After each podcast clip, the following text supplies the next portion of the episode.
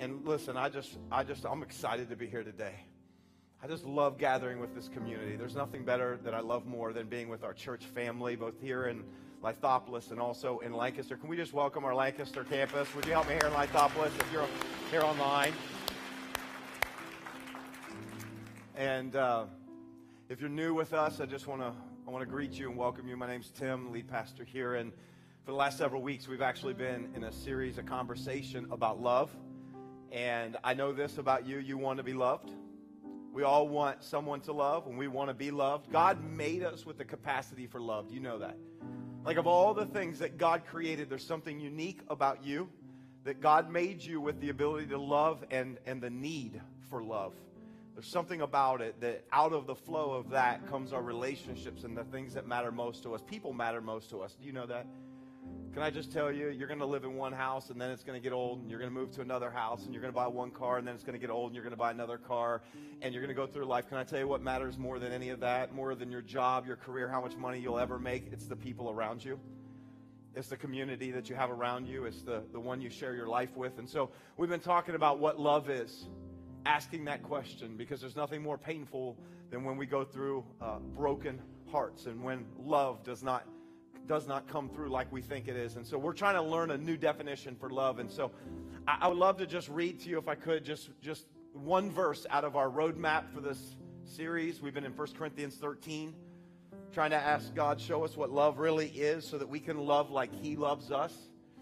And, and I want to read just one verse. We looked at part of it last week. We're going to look at the second half this week. 1 Corinthians 13 5, talking about love, says, It does not dishonor others, it is not self seeking, it is not easily angered, and it keeps no record of wrongs. Can we talk about the second half of that today? That's the hard part. Love does not get easily angered and it keeps no record of wrongs. Today, I want to talk about offense. I want to talk about dealing with offenses. Because here's what I know if you are in relationship with anybody, there is going to be a time when you're going to get angry. There's going to be a time when you're going to be offended. And the question is, what do we do with those offenses? It makes all the difference in the world in our relationships. And so that's what we're going to talk about today. I'm excited about it. But I know before we dive into this that we're going to need to pray for God to give us the grace to be able to handle this. So, would you bow your heads and just join me in prayer? Father, we thank you for the grace that you're now giving us to be able to love like you love, to be able to live in relationship the way, God, you've called us to live. And so, Lord, I pray right now that you would just give us, Lord, a, a, spirit of understanding. You would give us open hearts. I pray, God, where there have been challenges in our relationships, God, where there has been pain in our relationships, in our marriages. Father, I'm praying right now and asking God that you would do a work that only you can do. God, in the places you need to touch in our hearts, Lord, the offenses that maybe we've wrestled with, God, I pray that you would give us new eyes to see, that you would open our hearts, God, to experience uh, what you have for us today. God, we thank you for your grace. And we now set our hearts to receive what you have for us. We pray all these things in Jesus' name. And everybody said together, come on, let's thank God for our time here together. You guys can go ahead and grab a seat. I want to welcome you. It's, it's an honor to have you here today. You know what I've, I've noticed, and this is kind of interesting when I think about life and I think about culture and I think about what Paul said. Paul, Paul said that love does not get easily angered. Have you ever noticed that in our culture today that people are angered and offended all the time? Does it is it not is it me or does it just feel like that that everybody is offended all the time? I, I don't know what it is. I, I, it seems like that people have really really thin skin these days. In fact, there was a poll that I just read about that was taken last year. They asked thousands and thousands of Americans about offense. And here's what they discovered 81% of Americans think that people are offended too easily. How many of you would agree with that? Raise your hand if you think people are offended too easily. I just think you, you can say anything, and today it's, it's offendable. Anything you say. I mean, you can say the nicest things. And when I think about social media, when I think about the way social media has changed things, you, you could just go out there and you could post today on Facebook or Twitter. Twitter is the cesspool of all human uh, life is on Twitter. That's why I'm not on Twitter anymore. It was so negative. I was like, I got to get out of this. Okay? Like, I'm just telling you, Twitter's awful. I, I mean, the, the, the devil owns Twitter Inc. Let me just tell you. And you could go in there and post, God loves you. Someone's going to get offended. What are you telling me? You tell me there's a God? I don't know that I believe there's a God. And why would this God ever love me? I'm offended that you would even think that I would believe. And it's like, holy cow, I was just trying to say that I think there's a God and he loves you. But that's okay. You know, we're so easily offended today. And You know I've discovered as a pastor, and I've discovered this in ministry and dealing with people. That's what a church is. Church is not a building, but it's a community, it's the people. What I've discovered is that I will try my best to just speak life and encouragement and things that I believe God's word speaks to us about the best way to live. And you know what I found? People get offended. People are offended all the time. I take people off all the time. I have no idea how I got that incredible gift and ability. You stick around long enough, I promise you I'll step on your toes at some point. I promise you I'll take you off. And you know what people do today? Well, just I'll just leave and go to another church. I, I, I get it. You know, I've discovered, if you're ever thinking about, hey, I'd like to do church ministry, the key to growing a church is reach more people than you offend. That's the key. It's that simple. That's why I figured it out. That's all you got to do. Do you, do you, know how many things we've offended people over? People are, over, are offended over the style of music. Uh, when we moved to this building in Lithopolis, uh, it was it was old, it was dated, it was we, we, wanted to do something that was kind of just modern, reach people today.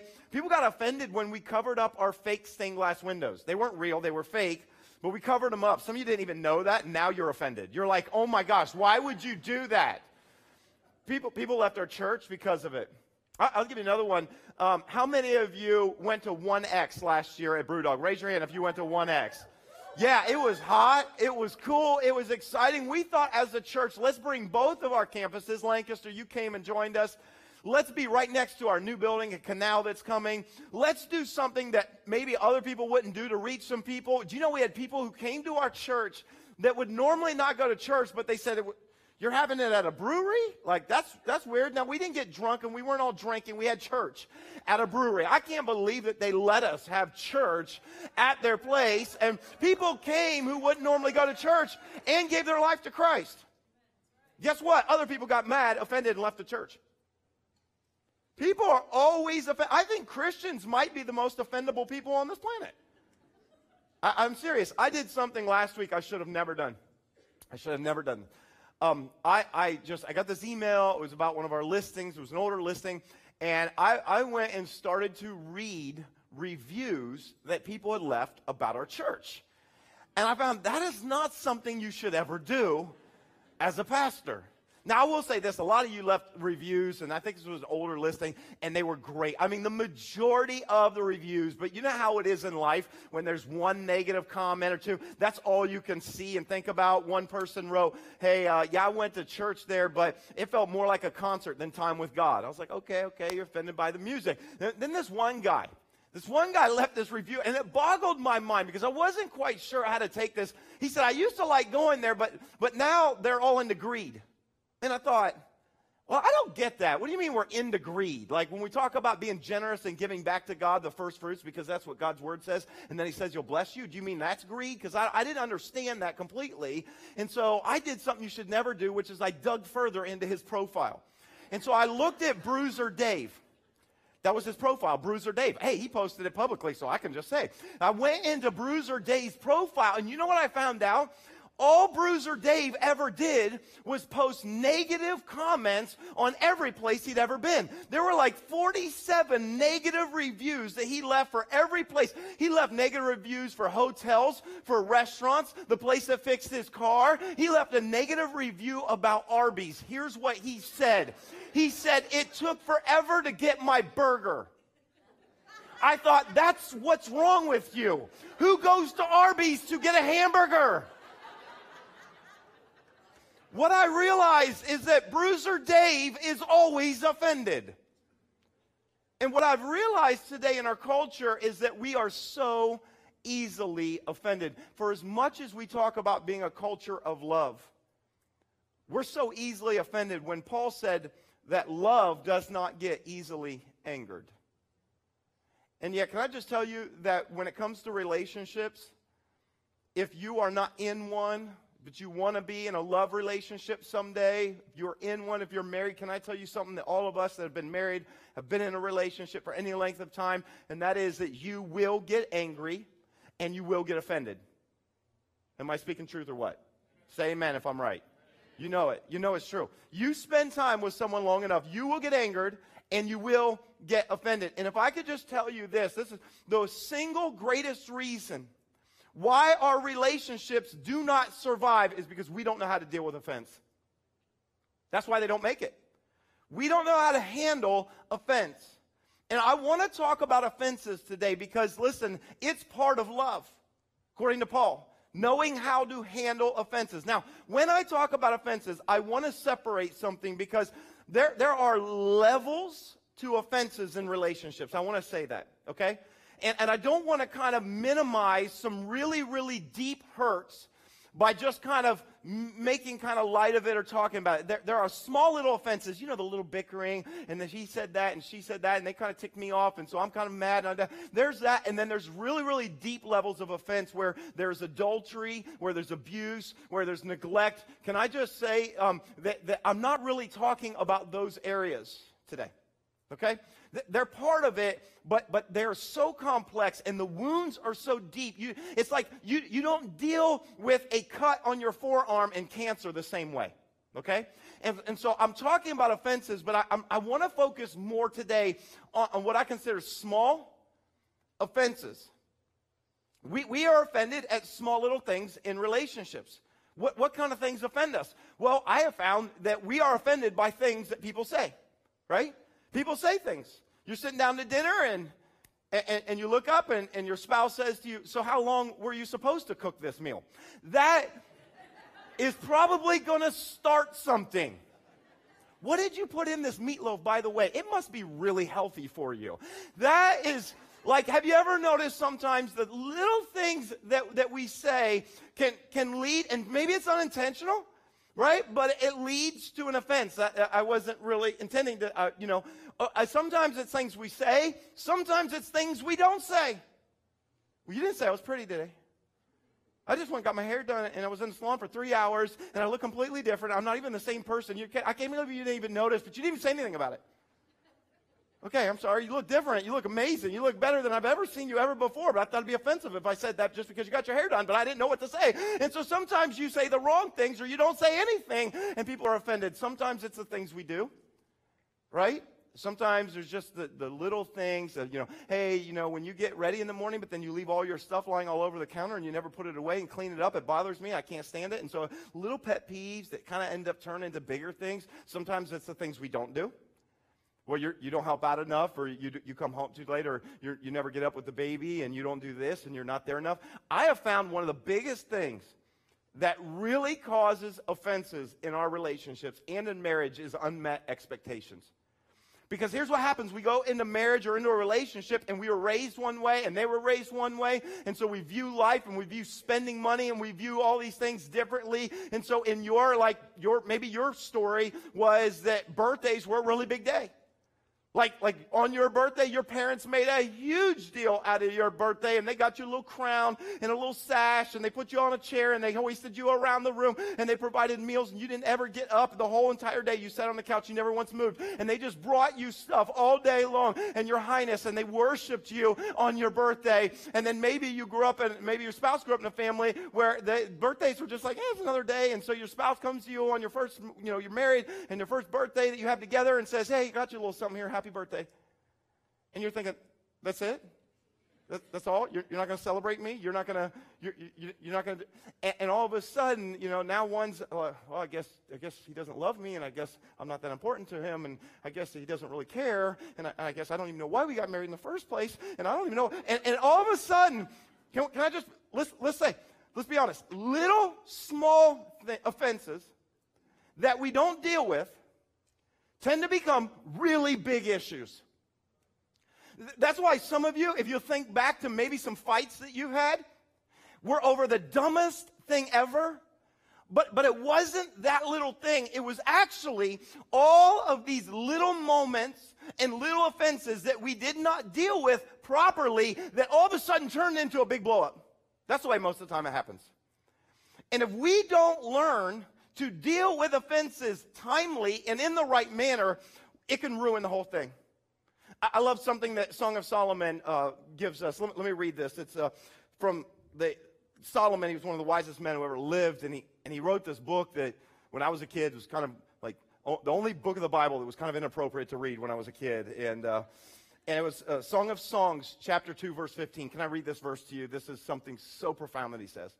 He said, Catch all the foxes, those little foxes. Now, can I just stop and say that was not a derogatory term about women?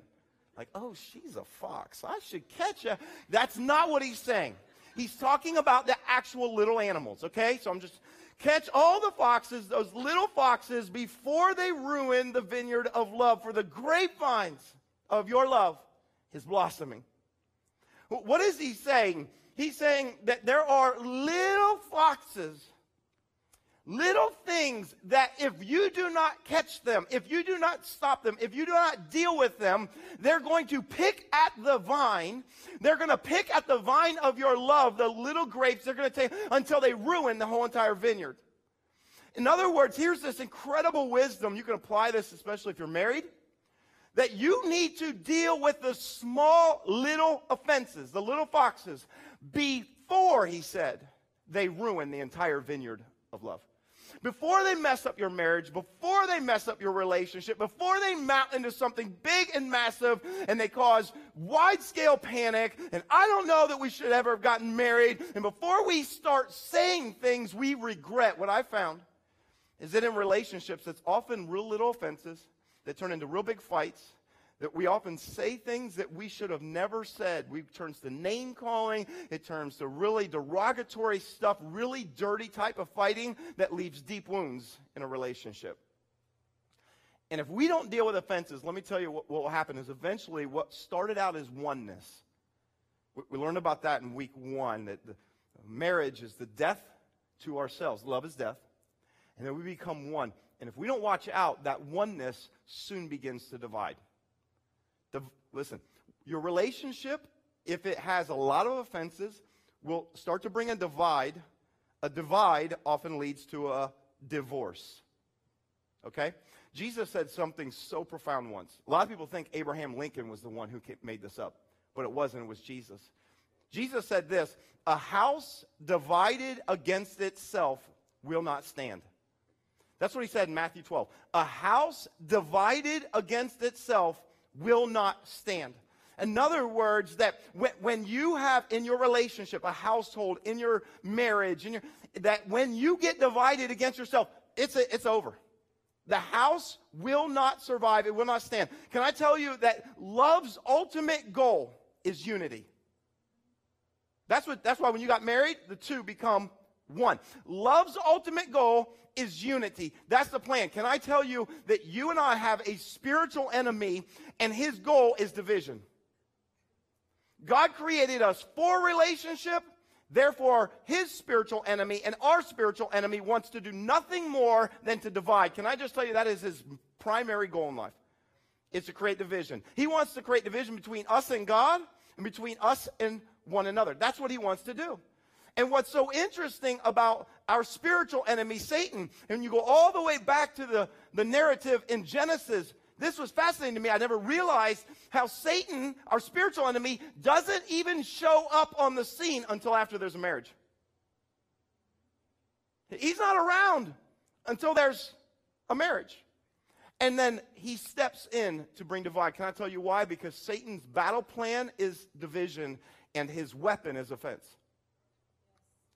Satan's battle plan is division. Let me tell you what his greatest weapon is it's offense. If he can get you offended, I know, justly, I, I get it. I get it. You're rightfully offended. If he can get you not just offended, but to stay offended, what happens is he brings division. The house divided against itself will not make it. A marriage divided against itself will not stand. And so maybe that's why, and this is Paul says as he's speaking about love, 1 Corinthians 13 5. He said, Love does not get easily angered. Can I ask you a question? Do you get angry easily? Do you just get mad at the first sign Do you pop off? Do you lose your temper? Do you have a bad temper? I know I got a bad temper. I just have one. I lose it. They, one little thing, and all of a sudden I lose it. Can I just say that if you have, if you have a bad temper and you have anger issues, can I just say either A, you have offenses that you haven't dealt with, or B, you don't have the Spirit of God in you. Because the fruit of the Spirit is love, joy, peace, and patience, or some say forbearance, which means I, I need to learn to slow down, slow to get angry, and I, I'm patient. I, I'm going to deal with this, but I'm not going to lose my anger. Love does not get easily angered. And then here's what he said love does not keep record of wrongs. Now, that doesn't mean you won't be offended. That's not what he's saying. Because you will get offended, and you will probably get angry. And you probably have some fights, and you'll probably bicker, and you'll probably and you're going to get upset. That's not what he's saying. What he's saying is how you handle that offense is what really matters. In fact, I want to read to you this, this verse, and I want this to speak to us today as we look at our relationships. Ephesians 4 26 and 27. Now, Paul, the same guy who wrote that, wrote this instruction about dealing with our anger. He said this In your anger, do not sin. It, you can get angry, but it's our reaction, it's the words that come back, it's the way we behave that can determine whether it becomes sin. When I have to get back at you, when I'm going to, oh, okay, you said that? Oh, okay. Oh, we're going to go now. All right, fine. Well, your mom, and let me talk about this. And, and that's when it gets bad. Your mama stuff does not work once you get married, by the way. In your anger, do not sin. Do not let the sun go down while you're still angry. He's saying, deal with it quickly. Deal with your anger, but not in a sinful way, and deal with your anger quickly. Here's why. Because if you don't, he says this, and do not give the devil a what? Everybody say it? Don't give the devil a foothold. Don't give the devil some space. Why? Because your spiritual enemy, he wants to do what? He wants to divide. That's what he wants to do. I, I want to give us a mental picture of this. I feel like there's something we can. And, and so uh, I just wanted to ask a quick question, just real quick. Uh, are there any couples here that have been married for less than five years? Raise your hand if you've been married less than five years. Less than. Okay. Uh, any, any couples? How about less than two years? Would you two come up here real quick for a moment? Come on, come on, Phil Amy. Will you guys come up here? Yes, yes, yes. Come on. Hey, listen, I'll get I'll get Pastor Zach to get you guys a gift card just for coming up here. Come on, come on, come on. Now it's like, come on up here. Put your hands together. Come on. You guys, you look so good. Come on, come on, come on. Step over here. Come on. Step over here. Phil and Amy, how long have you guys been married? Uh, just over a year and a half. Just over a year and a half, right? So you guys get really close together because you guys still like each other. And they, they've been married for just over a year and a half. And so, you know, love is in the air. I mean, love is love is good. It's blossoming. You know what I mean? The the vineyards of love and life are blossoming and things are good, especially a year and a half in and, and it's great. But let me just tell you guys, yes, hold hands. That is so good. That's perfect. that is so, so good. And um, so, so love is in the air, and it's great, and, and life is great. But let me just tell you what's going to happen. And, and maybe you guys have been around long enough to experience this, but eventually, like, he's going to do something that's going to anger you.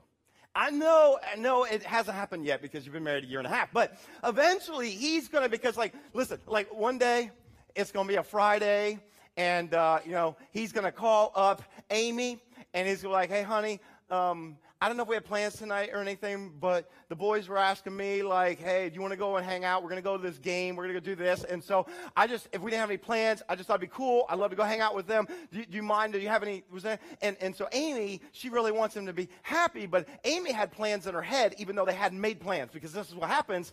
And so she had plans. She thought, oh, it's Friday night. You're going to come home, and we're going to order a pizza, and we're going to stay in, and we're just going to watch Netflix and cuddle, maybe chill. We're going to, we're just going to do, it's going to be such a beautiful romantic evening, just the two of us. It's been a busy week, right? But she still loves him, and she's like, oh, but I want to go. And so he's like, would it, would it be a problem? Like, do you care if I go? And, and then she says back to him on the phone, she's like, yeah, I, I guess that's fine. and he's like, cool. Thanks, hon. See you when I get home. Now, he, he's probably smart enough to know this, but just in case you don't know this, guys, that whenever a woman says, I'm fine, what she's really saying is, I'm not fine. And so now she's kind of like all evening, just sitting at home, and she's kind of thinking to herself, why, why, why would he want to be with the boys when he could be with his wife? Like, I don't even understand that. Our love is so, why would he even want to do that? And so now she's kind of like getting a little perturbed, a little bit, just a little bit perturbed, and she's thinking to herself, okay, well, if you like hanging with the boys, then don't expect to come home, to, you know. And so when, when, when she's like, I'm going to make sure that I'm in bed before he gets home, and I'm going to be really asleep, I might hear him come, but I'm not going to move a muscle because I don't want him to think I'm, a, I'm awake. And so when he crawls into bed, it's going to be like, no, I'm turning the other way. And so she's a little bit, and then he's kind of wondering what's weird. And then he gets up the next day, and there's a tension in the air. And all of a sudden, there's a little bit of a tension. And, and all the devil needs is just a. See, see, oneness is. But but a little tension, and the devil just goes, "Oh, I just need a, I just need a foothold.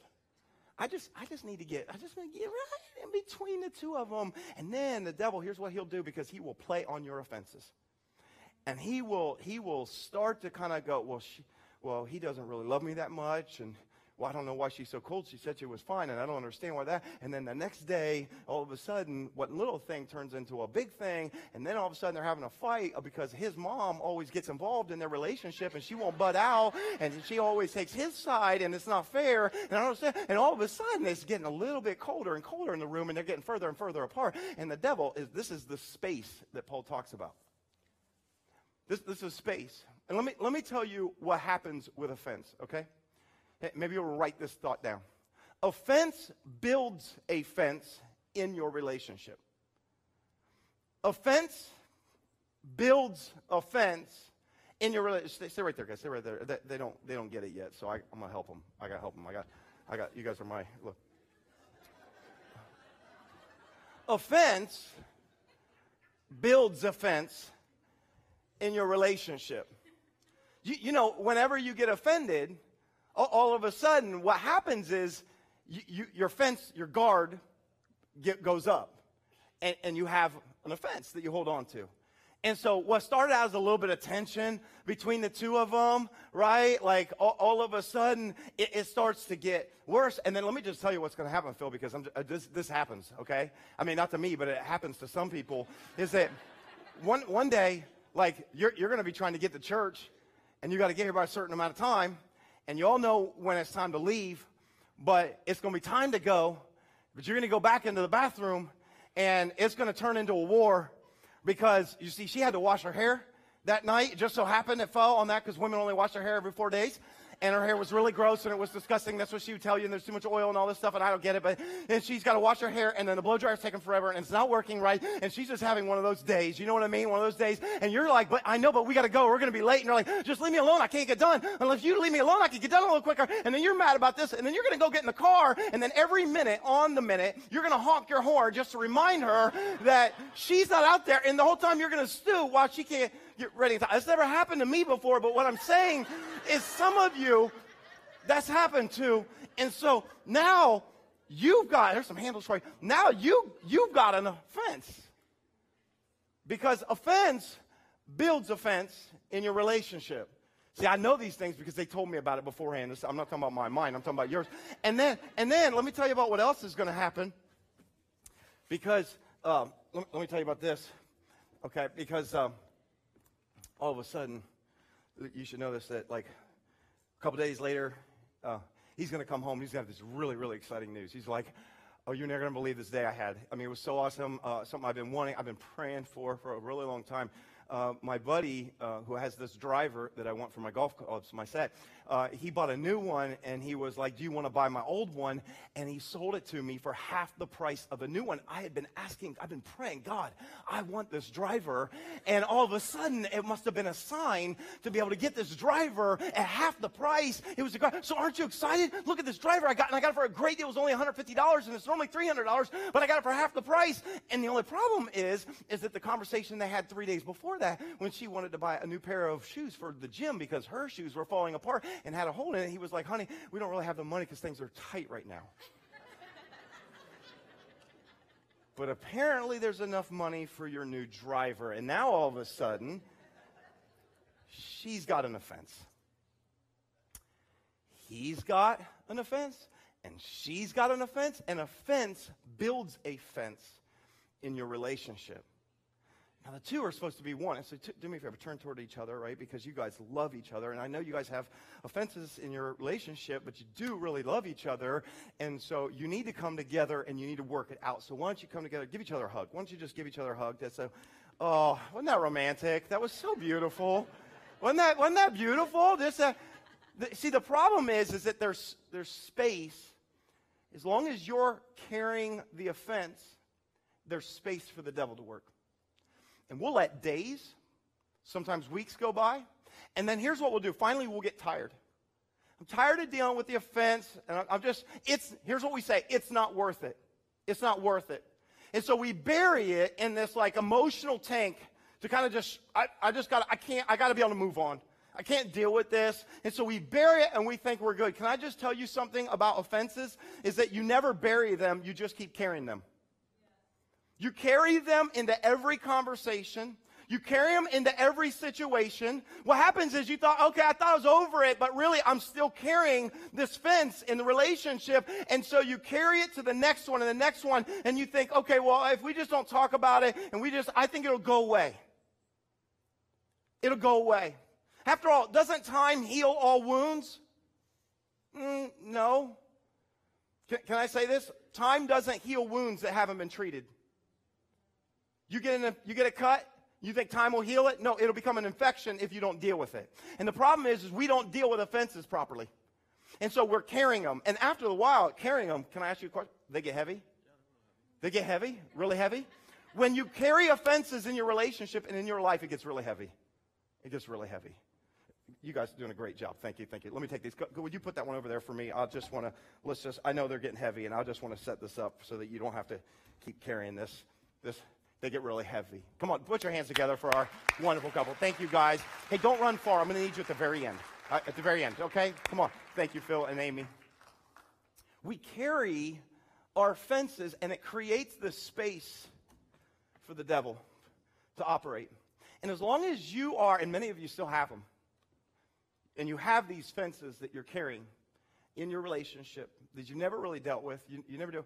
And here's why we hold on to them, we carry them, is because what we're doing is we're building our case. The reason why we, we don't want to let go of this is because I feel just because you hurt me. I get it. I get it. I'm just telling you, this is natural. This is what we do. You hurt me. And so I, I just, I'm going to hold on to this. And what we're doing is we're building a case. Like a good lawyer, we're, we're putting together all the evidence of how you've hurt me and how you, you're, you're mean to me and how you don't care about me and how you this is why our minds go crazy with little offenses and we start to think really big things about our spouse or the person that we're with. And we're building a case like a good lawyer so that we can eventually lock that person up in the proverbial bars behind the proverbial bars of a relational prison. You're in jail you know what we say today? We got nice words for it. We say, oh, oh yeah, he's in the doghouse. She's on my list. That list. I'm not even saying what kind of list, but she's on the list. Yeah, things aren't good. Because they're, and we've locked them up because of they've offended us in this proverbial bars of relational prison. Can I ask you a question? Just what does every single person have who ends up locked up behind bars? A record. They have a record. When you offend, you break the law, the emotional, the moral code of our relationship, you have a record. Now, what's interesting is Paul says, listen, we're going to get anger, but he said this love keeps no record of wrongs. That's hard. That's hard because a lot of us are carrying these, these fences. But here's, can I just tell you, your spiritual enemy, that's what he wants you to do. He wants you to hold on to the offense because it brings space for him to get in and, and, to work his magic because his battle plan is division and his greatest or most powerful weapon is offense. But can I tell you, how do we handle it? L- let me tell you the way we handle it, okay? If the devil's greatest weapon is offense, can I tell you what love's greatest weapon is? Forgiveness. Your greatest weapon is forgiveness. And I know we know that, but why is it that it's so hard to forgive? Can we talk about forgiveness for a second? See, forgiveness is so hard for us to do because I feel justified because you said that and you did that, and I, I would agree with you. But we've got this misconception about what forgiveness really is. I've talked, as a pastor, I've talked to so many people who have been hurt and wounded. They've been wounded by people in their past. They've been wounded by people, and when I say, hey, listen, I'm just going to pray that God gives you the grace to forgive, I, I just, I can't forgive that person. Hold, hold on, can I, can I just talk about this for a minute? First of all, forgiveness and reconciliation are two different things. Okay? You can forgive somebody that you have no intention, depending on how deep the wound is, of ever being reconciled with them. You can forgive somebody that you don't trust. We often think, we've been conditioned to think that forgiveness is dependent upon an apology. Well, they haven't come to me and grovel when he shows up and says, I'm sorry, I did all this, I, I should have never, when she comes up and says this, then I will, can I just tell you that that is not forgiveness either? And the reason why we've been trained on this is because growing up, whenever we got into a fight with a friend or a fight with our brother or sister, our parents stepped in and they said, now you say you're sorry, and okay, now you say you forgive them, now hug and make up. And so we're waiting for them to say, I'm sorry, and then I'm going to forgive. But can I just tell you that forgiveness is not about the offender, but it's about your heart? Forgiveness is not about them. Some people have hurt you, and I'm going to say deep wound have hurt you. Can I just tell you that forgiveness is, is not waiting for them to actually feel guilty about it? They may never feel guilty. Forgiveness that I'm talking about has nothing to do with them and has everything to do with you. Can I give you a definition of forgiveness in my mind? And it's this Forgiveness is giving up your right to make things right. Forgiveness is giving up your right to make things right. In other words, I want it fair. I want it. You hurt me, you deserve to be in prison. You did that to me, you deserve to be in jail. You did that to me, and, and we, we want fair, we want just. I understand all that. Here's what's so scary and why it's so hard to forgive is because forgiveness is saying, God, I'm giving up my right to get right, but I'm trusting you, God, to make it right. I'm trusting that God is just. This may be in your relationship with someone you love. It may be someone that's hurt you in your past. This applies. Forgiveness to say, I'm giving up my right to get even, to get just, and I'm trusting that you are a good God. Now, I, I know, can I just say, I know it's a lot easier for me to preach this than it is for us to live it. I want to just say that. I know. It's hard when you've been hurt. I get it. But if I, could, if I could just tell you what forgiveness does for you is it frees you up from a prison of bitterness.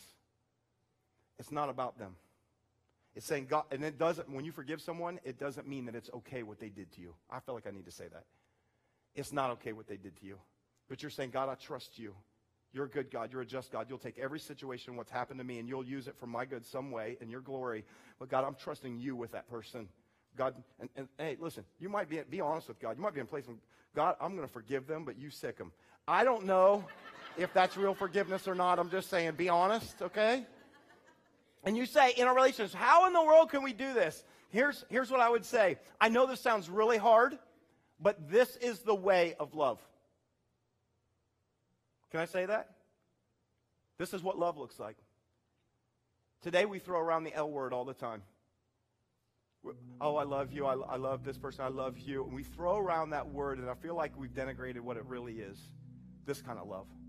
And Paul says that love does not get easily angered, and love does not keep record of wrongs. How in the world can we do that? Can I tell you how? We can do that only through the power of Jesus. We can do that only because there was one who came to this world because he loved you and me so desperately Jesus. He lived a sinless life and then he gave his life for us on a cross. And I, w- I want you to consider what Jesus said because they recorded his words at the site of the crucifixion where they're nailing him to a cross and these soldiers are brutally treating him. And Jesus said these words Father, forgive them, for they don't know what they're doing. And most of the time, when we read that in context, we think, here he is offering forgiveness to people who are ending his life, who are nailing him to a tree. If I could just tell you something, though, when I, I think about what put Jesus on the cross, it wasn't those soldiers, it was my sin. It was ours. The reason why he came was because of my sin, because I offend others. The reason why he came was because your sin, because you've hurt others and offended God. And so maybe when Jesus is saying that, it's not just about the soldiers, but he's saying it about all of us too. He's saying, forgive them. They don't understand what they've done and how they've hurt. They don't understand.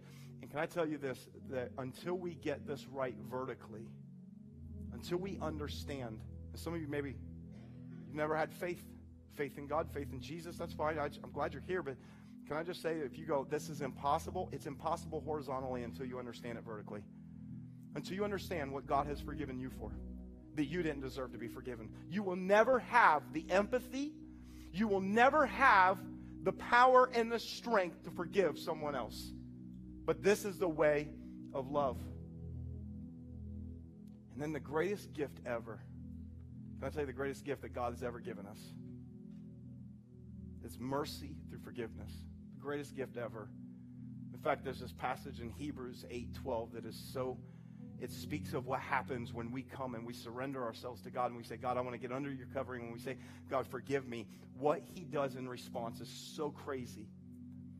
Hebrews 8 12 says this it says, For I will forgive their wickedness and I will remember their sins. How? Everybody say it out loud. No more. Can I ask you a question? What does it take for an all knowing God forget something? What does it take for God who knows everything from the beginning of everything?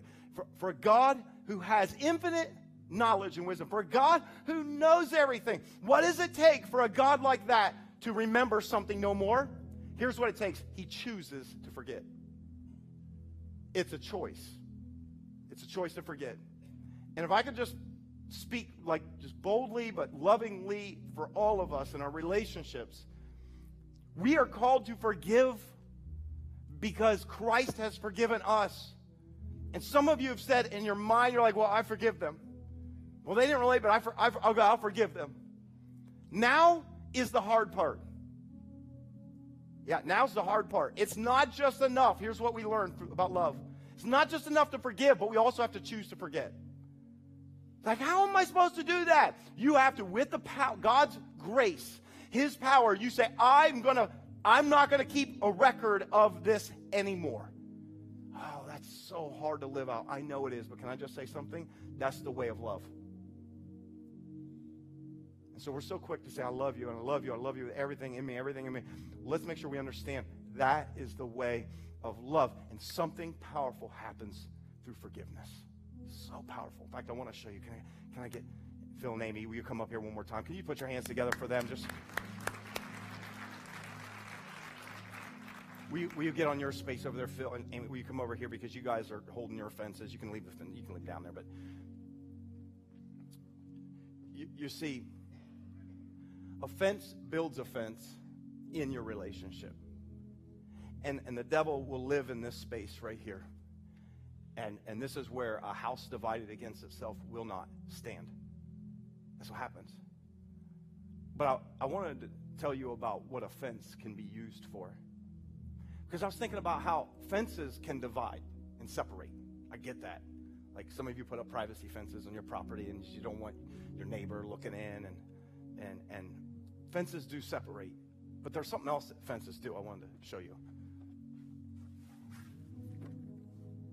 Fences they they uh, they separate, but fences also do something else. They also protect. Fences also protect.